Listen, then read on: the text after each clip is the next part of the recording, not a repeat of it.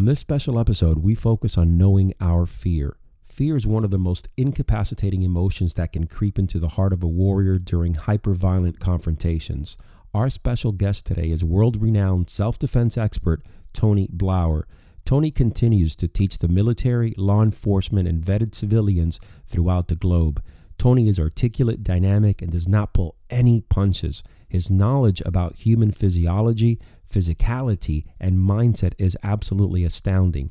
Don't miss this dynamic, thought provoking episode where you're going to learn about mindset, self defense skills, courage, confidence, fear, and we're also going to dive deep into the Parkland active shooter incident. Stand by.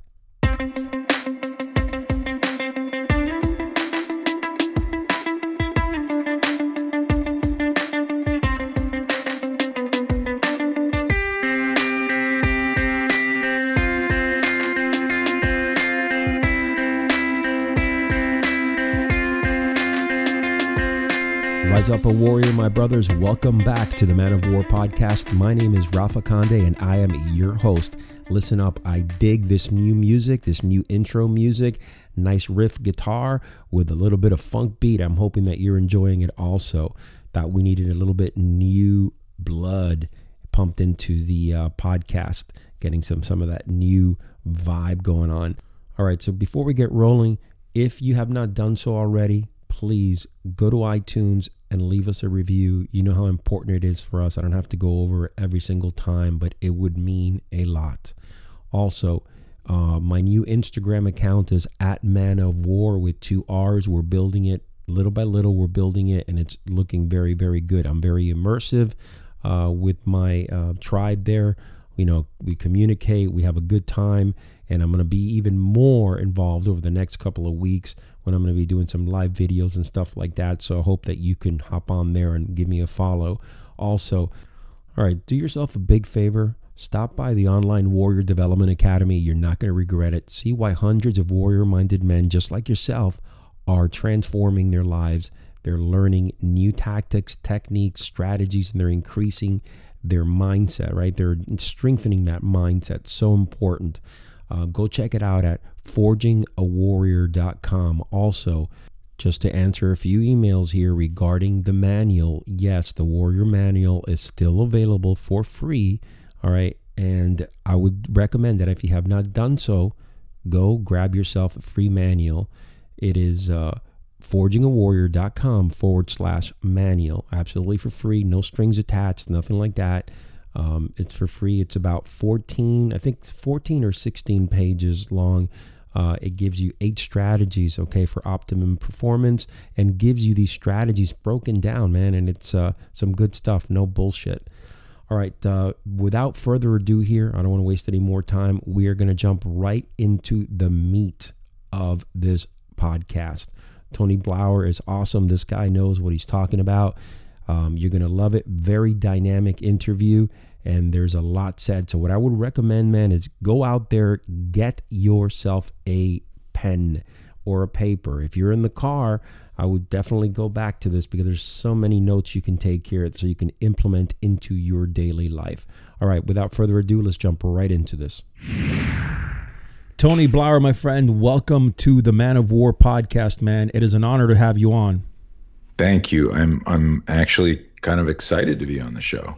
Awesome, man. It's uh, and and I and I just say that because I um, uh, I started interviewing people on my own podcast called No Fear, and I find it incredibly difficult. And and so it's going to be fun to be. And I, I say that like it's going to just be fun to be interviewed and let you have all the pressure to make the show interesting for your listeners is what I meant. So no, that's awesome, man. You're definitely an interesting guy, and we're going to dive deep in here, and uh, we're going to do our best for our listeners to really, really, you know, dive into specific topics. And like you said at the beginning, you know, fair game, and we're going to go out there and we're going to see where this conversation takes us. Can you introduce yourself for our audience that might not know who you are? Yeah, sure. Uh, my name's uh, Tony Blauer. I have been involved in training defensive tactics, combatives, martial arts, self defense for close to 40 years now, and uh, been actually started teaching 1977. in 1993, I was kind of brought into the law enforcement world by Gary Klugiewicz, uh, well-known well-known trainer, uh, the man behind the red man suit, and uh, he had me. He was the uh, chairman of ASLET, the American Society of Law Enforcement Trainers, at the time. That organization is no longer around, but uh, we spoke for five hours at a high liability conference, and and he basically said, "Wow, you know, I've been involved in." He was a uh, full contact Kyokushinkai karate uh, um, uh, you know, player, uh, you know, competed in Japan. Plus, he was, you know, uh, ran a jail, law enforcement. And I was explaining to him the way we did scenarios, the way we looked at self defense, the way we looked at violence. And he basically said, I was kind of blown away. This is 1993. He says, you know, I've been around for like a couple of decades and I've never heard of so many of these concepts. I don't know if I agree with them at all uh, all of them, but uh, like I need to hear more. I need to learn more would you come to Dallas and talk to hundreds of cops about this?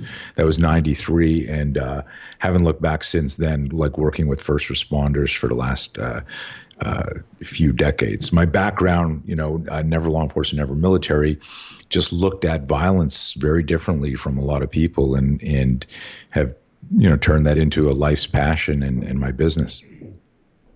Did you train any type of martial arts? at all when you were younger? Yeah. Um, so I didn't know this at the time uh, until uh, uh, around the same time when the UFC broke. Uh, I think it was '93 as well at a Denver, the first Ultimate Fighting Championship.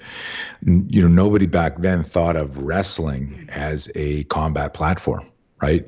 And sure. now, you know, some of the best MMA guys had that original wrestling uh, foundation.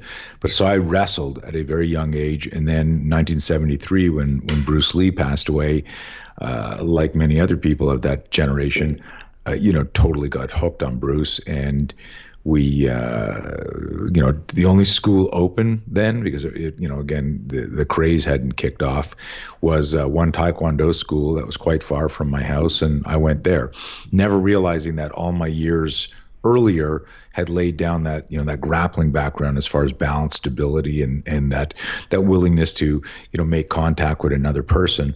Um, so i did taekwondo uh, religiously i mean i would literally I had a Makiwara, you know, the striking sure. pad uh, under my bed. You know, so at the age of at, the age of 13, before I got out of bed to go to the bathroom and brush my teeth, you know, I'd slide that. The alarm would go off for school, and I'd slide, I'd slide this like little striking pad out from under my bed and start smashing my knuckles on it. I was a total fanatic. I trained seven days a week for years. That's awesome. That's awesome. I mean, very much like I came up. I mean, the Bruce Lee era. I mean, I must have read his books hundreds of times and i remember a journey playing in the background as i you know laid down in my bed 12 11 years old just reading absorbing because i was passionate. And back then i don't know tony if you agree with me but you know these kung fu theater movies and then you know you would yeah. have them.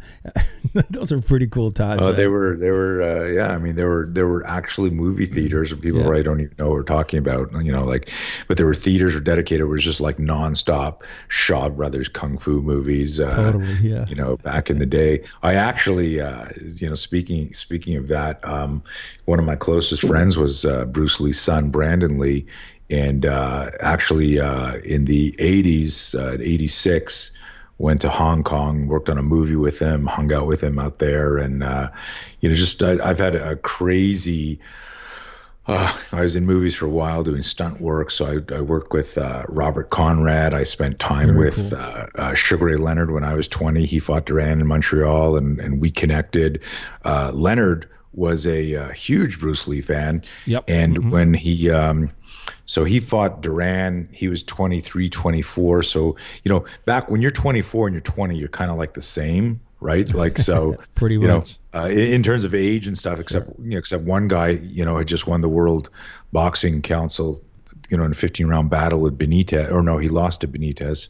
But, but he was, uh, uh, um, anyhow uh, the the point being is like like I was just blown away because of course like my my martial idol was was Bruce Lee, but my the next person who did stuff like Bruce Lee in terms of timing and movement and speed was Sugar Ray Leonard oh, yeah. of that of that era, and and to be able to hang out with him, pick his brain, ask, you know, ask him questions about fighting and timing, distance and balance and stuff like that.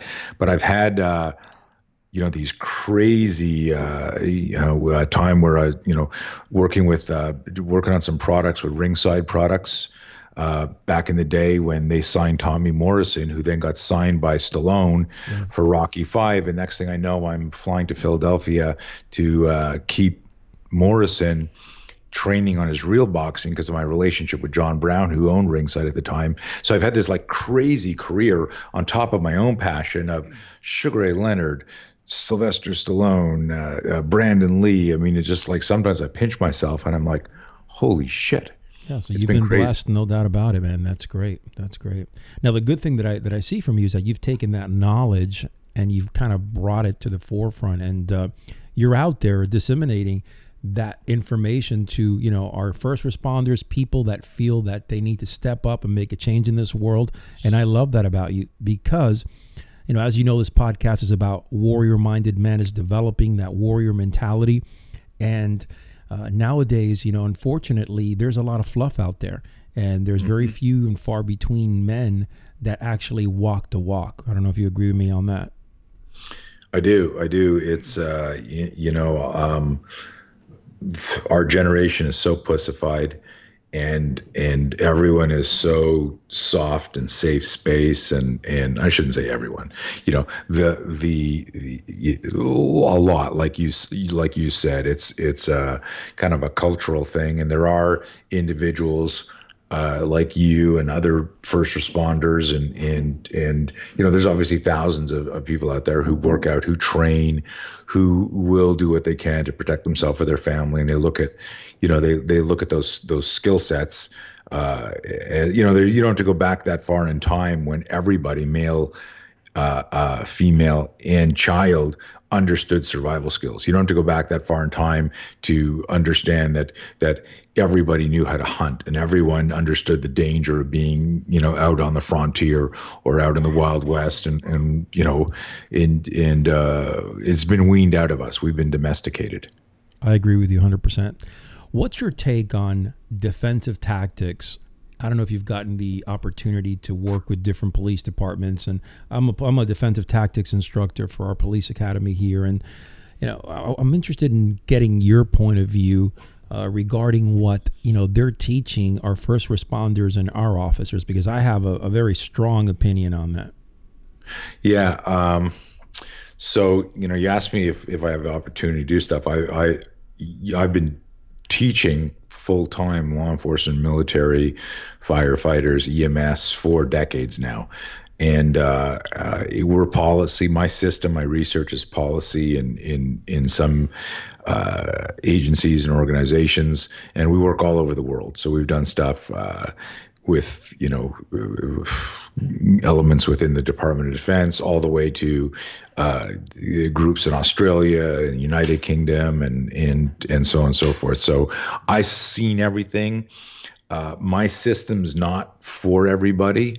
Uh, and so, you know, we've got people that love what we do, and we've got people that hate what we do. Hey, my brothers, just a quick break in the action here. I want to encourage you to go watch the Warrior documentary that we created. It is very inspirational, very motivational. You're going to love it. Go check it out at forgingawarrior.com forward slash warrior film. Uh, a lot of times the people that don't like what we do there's usually two reasons one is they well maybe three reasons they don't understand it so they're just you know reacting to it because it's different um, some people just don't fucking understand violence and so you know uh, we have a maxim in our in our when I'm talking at a conference, a trade show, a, a, class, online, I go, don't mistake the trademark for the truth. Careful what you practice. You might get really good at the wrong thing. And it's not what you believe, it's what we see. And by see, I mean CCTV, evidence based training. Sure. People practice all sorts of stuff. This goes for the martial arts, self defense world as well. You practice stuff, and the litmus test isn't your demo you know right. Saturday morning, eh, you know, in some in some local tournament. The demo is real fucking life. The demo is what do we see when you Google real violence? And I gotta caveat that by saying real violence isn't a consensual fight with two douchebags, you know, outside of a bar or or you know like a gang of people with Fuck you know yeah, man! I'm so happy smart, you're saying that. Yes, you know Yes. you know smartphones Yes. going hit him hit him. That's not real violence. Nope. Even though it's really violent. Uh, real violence is non not consensual. There's no preparation, and real violence is when you look at let's say body cam, helmet cam, dashboard video, surveillance video of a cop being attacked. The cop is inside a reactionary gap. He's asking, he's threat discriminating, he's watching hands, he's trying to put some shit together. The bad guy is the pressure cooker thinking, man, I got to make my move now. And he explodes like a fucking jack in the box. And what I discovered back in the uh, early 80s is that a stimulus, when it gets introduced too quickly, triggers a reactive brain response that bypasses cognition, where every martial artist, every DT instructor, every combatives instructor spends most of their time practicing. And it's not that what they're practicing doesn't have value; it absolutely does. And this is an area where, where, where people misread and think I'm putting down what they're doing. I, what I'm talking about is a a partial development as opposed to a total development. We need to build into our self-defense uh, uh, uh, awareness protocols, not just awareness as in situational awareness, but the awareness of how we're designing our training, because because there is a Pavlovian effect that if if you practice, for example, how to do a gun disarm, and you do your 10,000 hours and 10,000 reps of a gun disarm, Sure. if if you fail to recognize that you also did 10,001 reps of letting somebody stick a gun in your face, Sure. you then may or may not realize that you have predisposed yourself to wait for the gun to appear before you try the gun disarm. At which point, at which point you're emotionally, psychologically impacted. Reptilian brain bypasses cognitive brain, and this is I can explain from a brain-based neuro uh, uh, neurophysiology, neuroanatomical, you know, point of view why we don't see the complex motor skills we practice in in the real world. And, and we, like as an instructor, you should be asking yourself, "Shit, I trained all these guys for the last two years. I'm watching all these dashboard videos. They're not getting that armbar on. They're not getting to two o'clock and doing that. What the hell's going on?"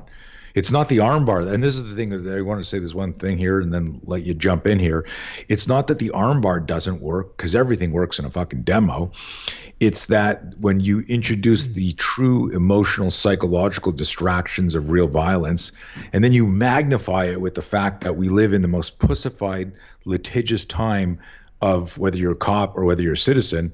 Uh, like everyone's worried about getting sued and doing the Yes, wrong thing yes. and, and being on that changes our decision making loop. Sure. I mean, I, I agree with you. I mean, I think that for the most part, you're right. I mean, we live in a pussy-footed society, and it's also now deteriorated down to police officers. I mean, I could tell you, I have fought for my life numerous times. I mean, most of my career has been in undercover narcotics. Um, I have been in positions where it's just me and a bad guy for hours at a, you know, for excuse me, for seconds at a time that seem like hours, you know, Right. and uh, the bottom line is this, man. You are 100% right. You can train all you want all day long, but if you don't have the environmental uh, elements that you incorporate into that specific situation, you don't have your psychological factors, your stress, your stressors out there. You are really missing a, a huge aspect. Now, I do agree with you also that you're saying, you know, it's not the armbar that doesn't work, right? It's not the takedown that doesn't work. It's the fact that, listen, when you are in the fucking academy for whatever, six months, and then you step out there and you never train at all ever again, and then you'd have a a yearly two or three hour session, whatever of DTS, and you expect your officers as, as an agency to be able to apply these defensive tactics, you know, perfectly. That's a bunch of shit in my book. That doesn't go. It doesn't fly. It doesn't work well at all. Yeah, no, the well, I mean, there's there's a bunch of factors. Uh, you know, one of the things that I do is uh, is you know I'll get hired as a consultant to go in and assess, you know hey where are we at with this? So i can look at the training and you, you know you've got to teach at let's say at an academy level you know you've got to teach people step one step two step three you get that. But if they're not doing some uh, uh, realistic relevant rigorous scenario training so that they get a feel of what's it like when somebody is resisting that armbar? What's it like? And because we don't do that, we know that it hurts. If I'm your role player sure. and and and I resist too much, you know, maybe maybe you you uh, sprain or or or break my elbow or dislocate my shoulder. So pain is the mother of invention. So suddenly, if we're if we're doing drills with each other, you know, we we cooperate and we get this false sense of of not just a false sense of confidence and security, but a false sense of the power necessary to complete the tactic right Absolutely. and so you know so you you you you know shooting with sims or utm can give you a false sense of uh, recoil management because it doesn't kick like your real gun, right? It doesn't sound like your real gun. So if you're not going to the range, like in other words, like all of these things, depending on your psychological makeup, uh, are are potential distractions during real violence. So the the real thing we we talk about it in our training as the uh, be a good bad guy model. Be a good bad guy,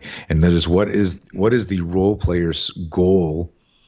You know, in a violent encounter, and how do we safely and scientifically replicate the real behavior of uh, of the threat, so that you know we're not injuring our our our role players in training, but the recruit or the in service officer who's going through the training leaves there going, wow, you know that was that was realistic. That's what happens in the street. Thank you for that training. You know it's it, it kind of like uh, uh, it's like it's like cleaning your glasses and going oh shit i didn't realize how dirty you were you weren't looking at things clearly.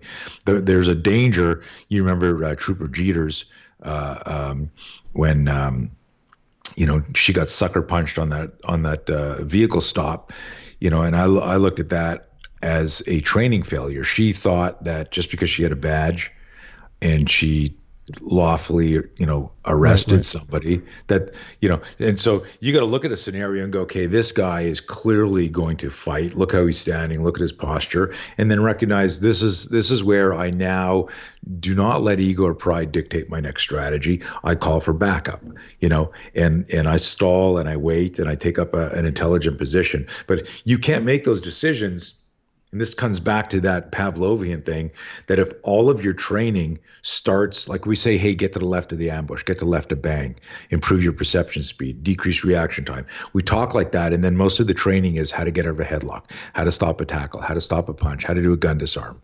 And all of that is very step one, step two, step three, uh, uh, martial art, complex motor skill. But all of that, bro, starts on the right of the ambush Sure. If you're practicing how to defend from something, the attack has already happened.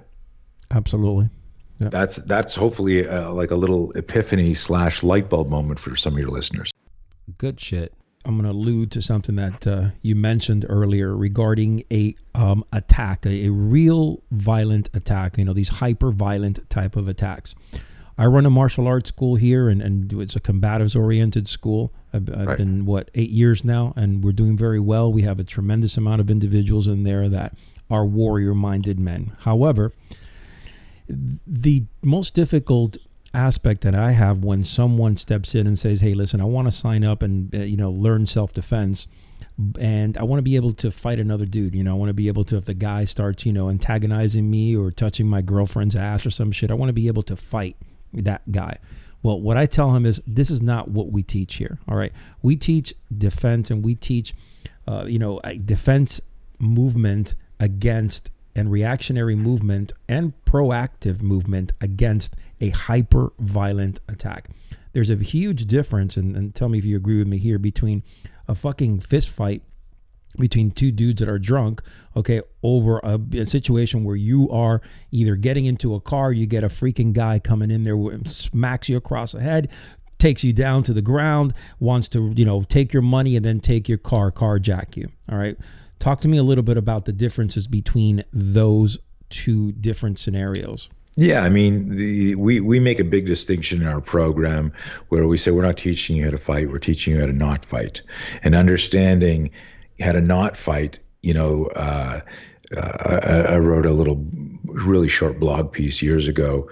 Uh, the title was, um, you know, the expression "the uh, the pen is mightier than the sword," right? Sure. You know, so I wrote, "The pen is mightier than the sword when you know how to use a sword." And and right. you know what I mean by that is it's it's easy to be nice until it's not to be nice. To quote Patrick Swayze's character in the original Roadhouse, it's easier to be yeah. nice until it's time to not sure. be nice when you know what to do when it's time to not be nice right and and uh, so i think a lot of times where, where people get really emotional in situations because they're not really sure of the outcome they're really not sure of themselves um, uh, emotionally psychologically or physically um, and so you, you get a little rattled and now you're getting a little emotional. Somebody says i want to learn how to fight we always we always reframe and say you mean defend yourself right? Because our the the movement our language is that our system is moral morally ethically and legally sound. It's been vetted, and those should be like, are we teaching proper situational awareness? Are we teaching, you know, proper verbal de-escalation? And are we teaching like a simple self-defense protocol that where where you can escalate and de-escalate spontaneously? Like, you know, like there's I remember you probably remember this because your martial art background, but several years ago, like there was a system coming out where every single counter ended with a neck break I don't know if you. Oh shit! Yeah. I the name, what was it called? It Damn, I forgot. Yeah. It was in the all the black belt magazines. Yeah, yeah, yeah, like but, yeah, yeah. But you know, but every like some guy grabs you here, break his neck. Someone grabs right, you right. break his neck. Somebody's trying to kill you, break his neck. And I'm like, I'm looking at that when I stop laughing. I was like, you might have a. Um, kind of a, a, a, negligence issue on some of those choices. Sure, um, sure. So, I mean, I had a guy quit my training when I used to live in Canada uh, and um, moved to the States in 2009 ish. But I used to live in Canada, and one of the things that we would always teach is with this protocol we call nonviolent postures, and we teach about nine different postures that are common postures that you use and see in everyday life. And so, where you know, you know, if you're doing you know, a Japanese style karate, your fighting stance looks this way. If you're doing Wing Chun, your fighting stance looks this way. If you're doing Western boxing, you're fighting. So I said, well, I'm reverse engineering a self defense system for the modern world. So I looked at stances of how do I stand when I'm ordering coffee at Starbucks? How do I stand when I'm leaning against a wall? How do I stand when I'm waiting at a bus stop? You know, how do I where do my hands go when I'm trying to calm somebody down? We call that that submissive posture. It looks like you're patting the air.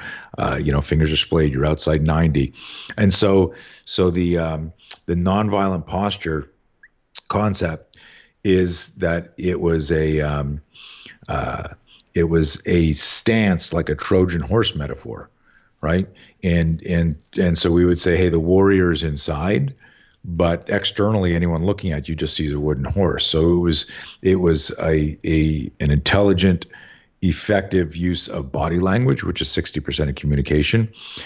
Combined with a uh, moral, ethical, legal strategy, and then if a line got crossed where you your yep. safety, where you you weren't safe, you could move, uh, but your um, opponent, uh, the bad guy, um, would never know.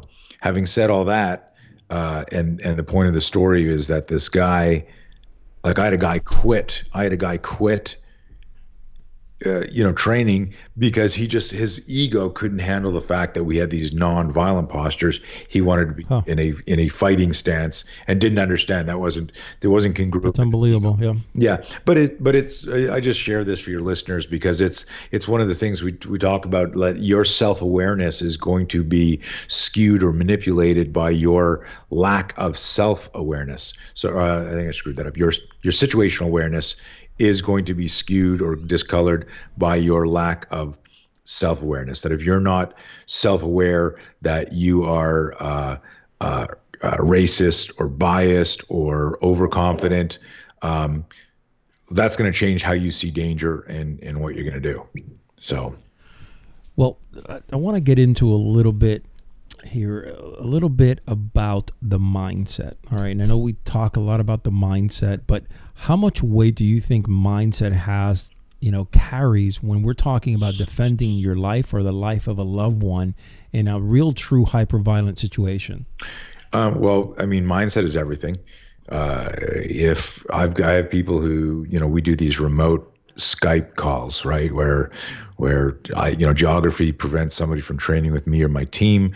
So they'll they'll contact me and they'll they'll be like, you know, hey, you know, how do we train? And and and I suggest these Skype things, and they're like hesitant at first because it's like, how do you learn how to defend yourself? And I'm like, when I when I re-explain what it is we do, I tell people like the most important skill that you can possess in life is your ability to identify and manage fear that is everything. Fear throttles everything we do in our life, from who we talk to, therefore who we marry, from how much money we make to, you know, how much weight you lift to whether or not you protect yourself or defend yourself. Uh, so mindset is everything. Um, you know, a a uh, an interesting thing is like once the fight starts and you've engaged, you don't feel fear and you're not thinking about that sort of thing. So the the scary part is the build up before. You know, someone calls you and and uh, you know, I'm I'm sure in in your career you've had uh, a death threat or two, and and uh, you know, uh, I, I had some of those in my career, and and those were the scary things where you're sitting there wondering, okay, is this a prank? Is this bullshit? You're thinking about it, you're not thinking about it, or someone says I'm going to kick your ass and it'll be when I see you next and you're you're thinking about it. But the time you were jumped and the fight just started and you just started to do your thing, you're not thinking about, oh, I wonder if I'm going to fight this guy. It's already happened. But it's your ability or or lack of ability to manage fear that creates doubt and hesitation. And so mindset's everything. Awesome. Awesome.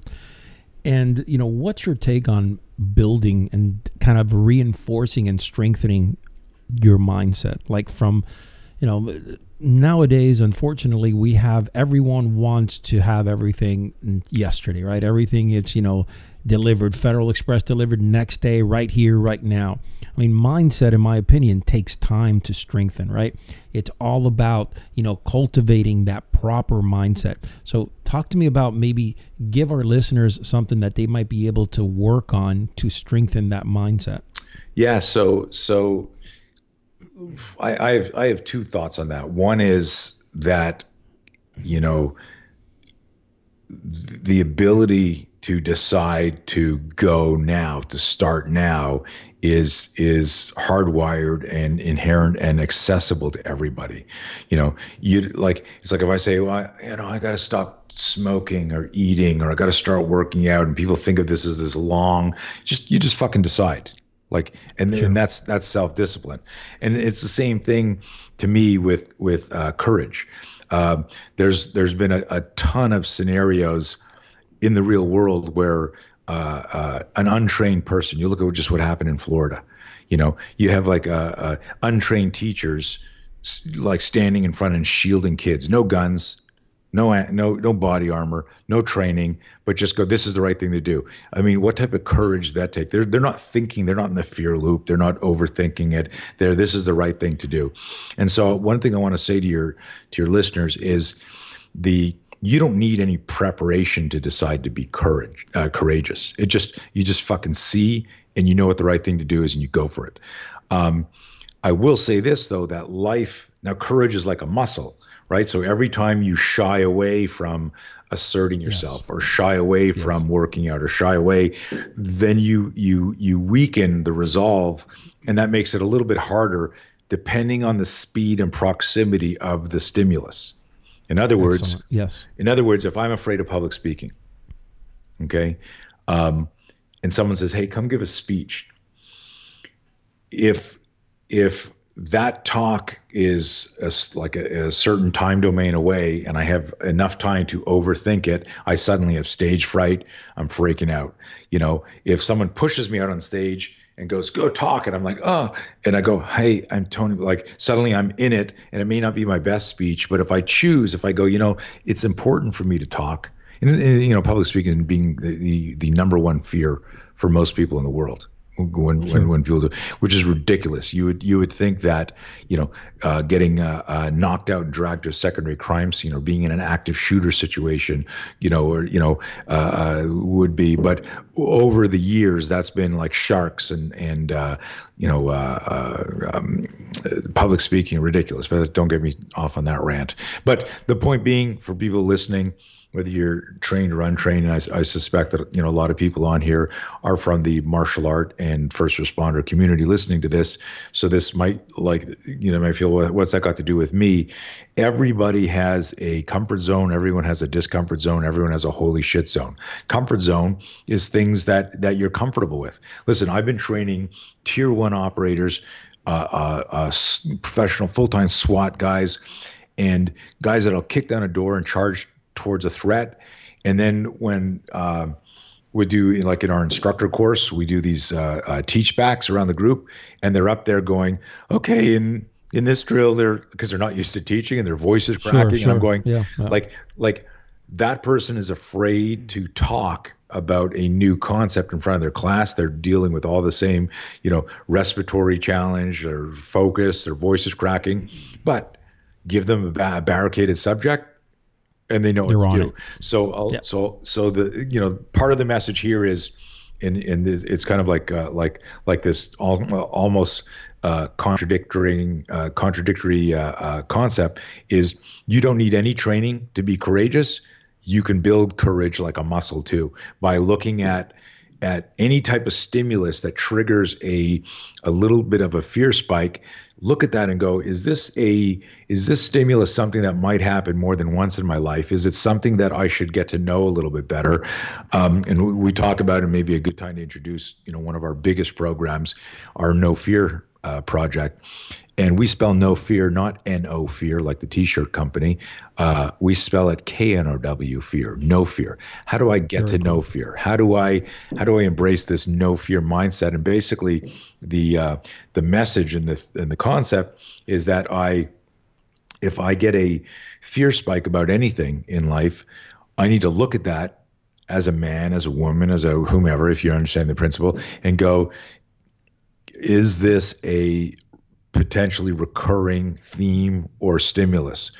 And if it is, how will I handle it the next time? This one caught me by surprise. I didn't know I didn't know anything about it. And if I research it and if I and if I look at it like a like scenario training, I recognize I can stress inoculate if I do a few good reps and then the next time it happens, I'll see it coming. I improve my perception speed, I decrease my reaction time, and I deploy myself with a lot more competence and confidence. All right, so let's talk a little bit about how we can manage fear, how we can de escalate fear during a hyper violent confrontation.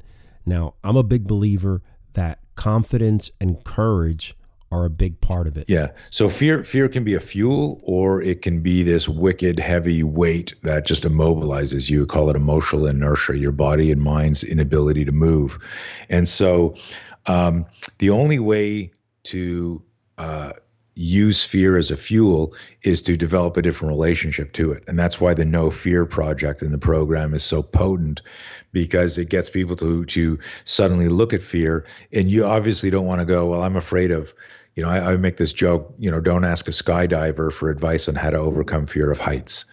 And and people don't understand that because, well, you know, wouldn't he be the expert? I go, no, if he's an adrenaline junkie and he's not afraid of heights, he's not going to give you the advice that you need as somebody who's afraid of it. Most of the people that are that are uh, uh, like full-time professional skydivers never had a fear of heights you know most of them right? And so it's it's it's it's a, that's why I, I tell people don't mistake the trademark for the truth is because sometimes you get advice from some people who have a a genetic or psychological predis- predisposition to be amazing right? So, you know, asking Mozart, you know, how to write music, you go, well, you know, he's a prodigy, like writing writing shit when he was like seven or something. You know, his answer is going to be true, but it's true for him because he's a musical genius. Um, so, what what I've tried to do is is create. Uh, explanations and programs and strategies and and design uh, systems that work for everybody uh, if you just understand it and apply it. And so the the the the process of of strengthening and being more resilient to the impact of fear happens, as I explained uh, uh, a little bit earlier, is if you recognize that that the fear spike. I mean, think of a time where, um, you know, you're speeding somewhere and let's say you're you're out of town, so you're not a local cop, or one of your buddies is going to go, "Come on, man, slow down." You know, you're you're on a trip somewhere, you're speeding somewhere, you come over a hill and you see a cop car, and you know you're like you're you're driving too fast, and then you realize he was giving somebody else a ticket. What happened to your body about three seconds after that? Still got an adrenaline dump, right? Heart pounding, and you listen. Th- think about the fear spike that you got you're sitting in a car with your seatbelt on driving there's low like there's no exertion right? You weren't doing anything. In fact you're decelerating but your mind triggered a biochemical response that had you suddenly had to do a fine complex motor skill you know maybe you screwed that up depending on how hard that that hit you. So what i'm trying to explain is that that if we train ourselves to when we identify the fear spike we immediately initiate a breathing protocol a a visual, what I call the uh, people should Google. Sure. Maybe you can link it in the show. Mm-hmm. Um, uh, Google Blauer cycle of behavior, and there's videos and articles online. Basically, it's a it's a map. It's right, like a little right, flow right, chart that shows how we go from scenario to motivation, expectation, belief systems, a fear loop, all the way through that. And if you see that as a map, that's the difference between being I'm lost and panicking or I'm over here and I need to get here. And we start mobilizing the brain. It's a pretty profound uh, uh, little little map uh, that basically teaches us how to look at and think under duress. And so the more you do that, whether it's a confrontation with your kid, your wife, your husband, uh, a superior, something in the news, where you start to, instead of being reactive, you go, oh, wow, look at this. And this takes a lot of self awareness, but everyone has access to this. It's an organic, and what I'm sharing with you mm-hmm. is like, it's it's like the secret sauce, man. It's okay. My my physiological state just changed because of a stimulus. I need to stop and go, why am I thinking this way? Where am I in this fear loop in the, in relationship to the cycle of behavior? Um, control your state by controlling your breathing and think about what you need to learn and know for the next time this happens. That's the stress inoculation, and that's how when you when you say you know fear stronger, what we're talking about there is we're creating skills to look at fear, getting to know fear. We manage fear. Awesome, uh, very very good. Some good stuff. I'm going to put see if I can search it and put that link there for our listeners. All right, let's talk about something that just happened recently regarding the school shooting here in my backyard. And you know, there's there's a tremendous amount of mixed, uh, I guess, for lack of a better word, you know, mixed ways of looking at it. Um, talk to me about how you feel about that situation from from the information that you've gathered so far. It's it's it's tricky, man. You know, I was on a on a uh, interview a couple days ago, and the question came up about the SRO, and and then the other guys, you know, the other three officers, and they didn't go in, and you know, and I said, you know, courage is contagious. Courage is contagious, but so so is cowardice and fear. And I wasn't there, and I didn't talk to the guys, um, but you know, I, I posted some stuff on my Instagram that said, you know, you've got like like teachers and and students shielding other students. That's moving towards the danger. If you put yourself in between some psycho with a fucking gun to protect somebody behind you, that's an untrained person with no body armor and no firearm moving towards the danger. I have no idea why those guys didn't go in. And and uh, you know, if I were standing outside of a house and it's funny because I, I brought this up in this. I interviewed five active duty cops from all over the world, you know, to debrief this, uh, you know, for our Know Fear podcast, and and ask them, you know, like like don't you know you and everyone like, hey, they're active duty. They're not going to like judge the guy. They're going to talk about their policy and their training and all that. But, you know, I brought up a, a, a scenario that I ran probably 15, 20 years ago in uh, Dallas for their SWAT. And uh, I did this uh, lone operator uh, uh, house clearing drill. And when we first started it, it was you know a bunch of uh, it was role players in our high gear suit and uh, simunition, some force on force, and all of them before we started uh, had a problem with doing the entry solo because it wasn't their policy. And and I said, well, you know, is there a scenario in your life where you wouldn't wait for backup? And they all looked at me. I said, for example, if you knew your backup was 10, 15, 20 minutes away and there were, you know, terrorists in your house that were uh, about to start executing your family, would you go in and do something? And they were like, yeah. I go, that's your scenario. And so, you know, women and children first. And it was, and and so we, you know, we talked about that where it's easy to go, oh, you know, I just read. I don't know if this is true, but I just, I, I you know, who knows what the fuck is real on the internet these days, but um, uh, for sure. that uh, you know they were told not to go in because they didn't have their uh, their cameras, you know, body their body cams. Um, and I'm going, you don't need a fucking body cam. We're not taking pictures. Or you, you, you don't need a camera. And I'm using a little uh, uh, uh, shooting metaphor here, you know, to shoot a picture. I need my fucking gun against an active shooter. Uh, in a perfect world. And if I don't have one, I need to charge the threat if I'm in proximity to do something. I need to do something.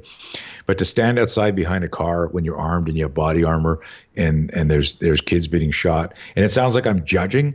So I want to I want to caveat that by saying I have no idea what was going on there, but I can't imagine that if I were there, uh, uh, I would like to believe that I would have the same courage and mindset as the two teachers that shielded the kids, and and that that's that seed of of movement of I've got to do this is the same thing you, you know you need to do if you have a chance to knock that gun away, tackle the bad guy, you know, pick up a, a, a, fire extinguisher, a chair, a bunch of books, throw it at the guy so he's fucking flinching, and and you create this this this this courageous attack, right? Because you start doing that, other people start doing that. You know, I feel pretty strongly about the fact that you know courageous, you know, courageous individuals uh, will step up when the shit hits the fan and uh, you know we can go back and forth because we you know they had superior uh, firepower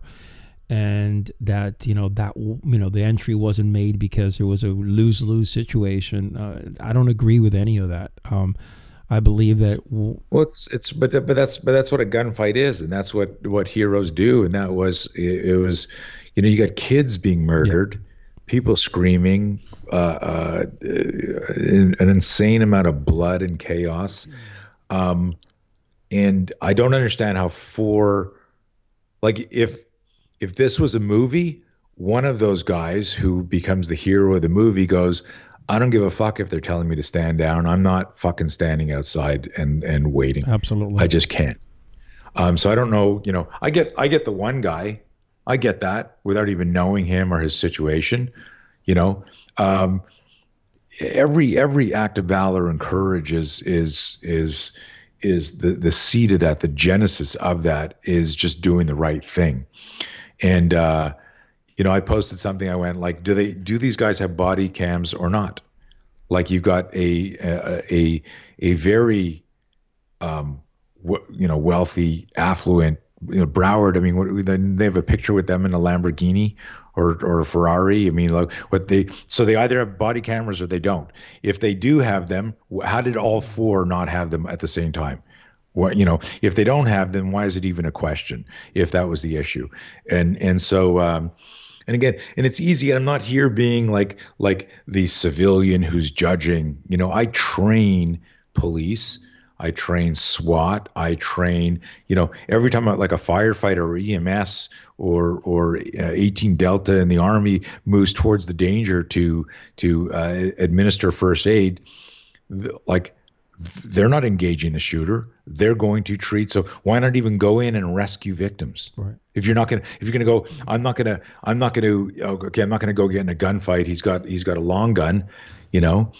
Um, you know, even if you said that was my decision, why aren't you in there, uh, uh, you know, pulling out victims and and and getting and getting tourniquets on them and and pressure bandages and and giving, you know, uh, commands to to help save lives because, you, as you know, in a situation like that. Um, as as horrific as the gun blast is, a lot of it is blood loss. Sure, I mean it's um, you know from an active shooter incident, you know, from a, from a perspective where you're looking at what's happening in front of you, and you know, there are children, you know, young kids that are getting blasted, And you know, the bottom line is that yeah, I mean, you you take an oath, and and you know, there's a tremendous amount of, of disagreement you know across both sides you know. It's like well you're just going to give up your life you know go out there and, and, and give up your life because you know you're going to lose a gunfight. Well that's a in my opinion that's a fucked up mentality. You know that's not the way that uh, warriors train. That's not the way that uh, we train you know guys in the academy that's not at all the way uh, typically it's it's you know you you have your mindset you got obviously your your cover and concealment you have your tactics that you need to have applied and, you know, like you said, at the very least, man, fucking prioritize life and then, you know, start putting tourniquets or, or do something. Listen, I, I, I don't know. I don't know. I don't know who's doing their, their, their training there, but to have four guys go like, oh, you know, this isn't, uh, you know, fucking read Gates of Fire, right? You know, like, oh, there's only 300 of us. You know, we only have spears. Go like, like you do the right thing and again, it sounds like I'm judging these guys, but if that's the excuse that we only had our Glocks or whatever whatever they're carrying as their as their firearms, um, and the other cops that showed up, they don't have rifles in their car. I don't understand. But but anyways, the uh, um, th- that excuse is ridiculous because one is there there should have been there should have been entry made to to help save kids at a medical level. If for some reason you went, oh, he's got a Gatling gun and a flamethrower and he's barricaded behind you know explosives, we need EOD and and and SWAT. Like that wasn't the scenario. In fact, the kid walked out of the school and they picked him up at Walmart, which is mind-boggling, right? But but the uh, um, there's a lot wrong with this. There's a lot uh, uh, just because there's you know all of the all of the shit about the uh, you know the uh, not not pursuing arrests so that the school could get better funding if they had a better rating with less crime. And and and there's just all, a lot of crap around that. But let's if we stay focused just on on what what people need to do i mean you don't go into a fight. This is let, let me sum this up by saying uh, you know, you've heard this cliche, you don't pick the fight, the fight picks you. And, and, and that was that was the fight and to go oh i'm not going to go in because he's got a long gun and i got a pistol that's when you're visualizing your failure as opposed sure. to what you need to do and the thing that gets me is all research all research on uh, active shooters is what the incident's over within minutes, usually three to five minutes, and they usually kill themselves. In this case, this this asshole didn't. Um, they usually kill themselves.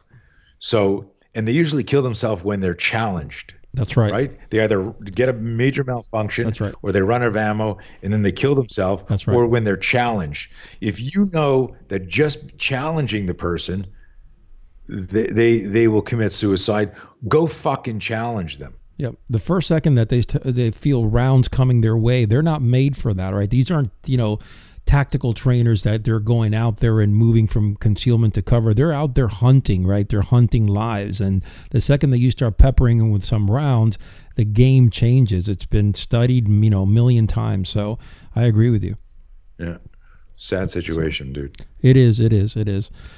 All right. Um, to sum it up here, what I would like to do here is if you have something in the box. Okay, for example, give us an idea of Tony Blauer's morning ritual, right? What keeps you on the edge? What keeps you motivated? What keeps you inspired? I mean, you know, you're a guy that's been doing this for a long time, and you know, we want to know what keeps you moving. Man, it's uh, um, I I don't have a uh, uh a routine that I stick to because I travel so much. I'm in different time zones. In the last three weeks, I was uh, teaching in Australia, then back for two days, then teaching, uh, you know, out in Virginia Beach, and then and then back. And I've got, you know, we got.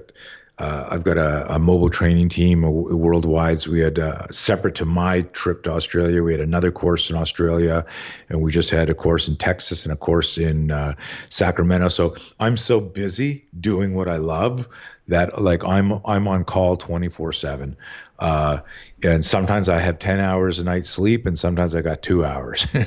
um, sure, sure. But uh, you know, I my mission has been for uh, for you know 37 years when i was 20 i got asked by uh, by a businessman i was teaching his kids he said what do you want to do man He said, I'd taken self defense. He said, You're doing things different. You're looking at things differently. You know, uh, how can I help you? I'm, I'm a connected businessman. How can I help you? And I said, Man, I want to make the world safer. And, and, uh, and he kind of looked at me and went, Wow, like, like I, I didn't expect that answer. how are you going to do that? And I'm like, one person at a time. I, you know, it's I've I have a idea an idea on a generic approach to self-defense where we're using physiology physics and psychology to reverse engineer an organic system this is again you know to throw this out there this isn't uh, uh, to compete with or to uh, replace the pursuit of martial arts which has amazing value and all that but that that mission that concept has stayed with me for almost four decades and every day I get up literally going, uh, and look, I'm, not gonna, I'm full of shit. There's days when I don't want to get out of bed. You know, uh, uh, there's, you know, after after three decades of combat sports, you know, my neck, my back, my hips, my knees sometimes. But there's days when I'm out there working out training, and there's days when I'm going, oh man, I'd like to just stay in bed today. But my mind is sharp, and I'm I I, you know, like like I said at the beginning of the show, I want like I this fires me up doing your podcast right? And i'll get off here and i'll you know have 10 meetings during the day and a bunch of emails. What keeps me going is that i know uh, uh, you know i got an email yesterday from a teacher who read one of our blog posts on the on the shooting just thanking me for for getting her mind switched on and and and getting her ready to think about this and to include this situational awareness in her life now in a different way that shit fires me up, man. That's what that's what gets me doing, helping Hell people. Yeah, man. Hell you know, yeah. Uh, doing whatever I can to make people safer. Awesome, awesome. All right, I'm going to ask you a question, and this is typically a question that I asked um, all my guests on this show. Tony, what is your definition of a modern day warrior? I would, uh, hmm, uh, I mean, simple is is somebody who's ready to go. Uh, the modern day warrior. I'm not going to associate it with a specific skill set, but it's are you your own bodyguard? Are you a courageous bystander? Um, if something were happening and I wasn't there, would I want a courageous bystander to do something to help my wife and my kids? Yes. What does that look like? Um, and and in this day and age, that would be the the self confidence and assertiveness to be able to step in and verbally say stop and and and change that scenario the physical skills uh, of course uh, you know medical skills um, so it's it's a real short list as far as as that. The modern day warrior you got to look at at what what are our conflicts you know you know uh, uh you know in our in our city or where you live and be prepared to handle that. Awesome. Awesome. All right, Tony, where can people reach you and sign up for your courses and all that good stuff? So uh, our website is Blauer, B L A U E R, Spear, one word. Spears our our uh, self defense protocol. So it's blauerspear.com. And if you just Google Tony Blauer or Blauer Spear System, you'll get a you'll get a bunch of stuff. You know, we've got uh, of course the usual social media channels. Uh, I've got a uh, my more my more opinionated channel is my Tony Blauer on Instagram. If you're looking for our our our training or more tactical strategic stuff, it's spear.system on Instagram. And of course, we've got all the Facebook channels and Twitter and all that stuff. But uh, you know, a simple Google awesome, shirt man. will uh, will produce all that. Awesome. Listen, Tony, it has been an absolute honor, man. You are full of wisdom and you, you know your stuff out there for sure, brother. It has been, I got to tell you, I've learned a lot here, and I'm sure our listeners have learned a lot. And we would love to have you back on soon to obviously, we left so much on the table, you know. And uh, as you know, starting a podcast and, and doing a podcast, we try to limit it to you know about an hour or so. But man, I would love to get with you again, brother. Yeah, let's uh, let's do it. If you get good feedback and some specific questions, hit me up. We'll do we'll do another one. All right, Tony, my my man, stay safe out there, and of course, uh, if you ever need anything, we'll stay in touch. All right, brother. Thank you. Stay safe too, buddy. You too. All right, guys, there you have it. A great conversation with Tony Blauer. All right, some great stuff on the deck right there. Make sure that you take notes and you implement it into your life and act on it. Remember, actions obviously are louder than words. So, guess what? What do you need to do? Step up to that forefront and take action in your life. This is a great show. Extract what you learned from here and implement it into your life. Don't forget to give me a follow at uh, Man of War with two R's on Instagram and check out the uh, podcast website at manofwar.live. All right, until next time, your life may be challenging and full of dangers, but never retreat. Your last battle may be your greatest victory.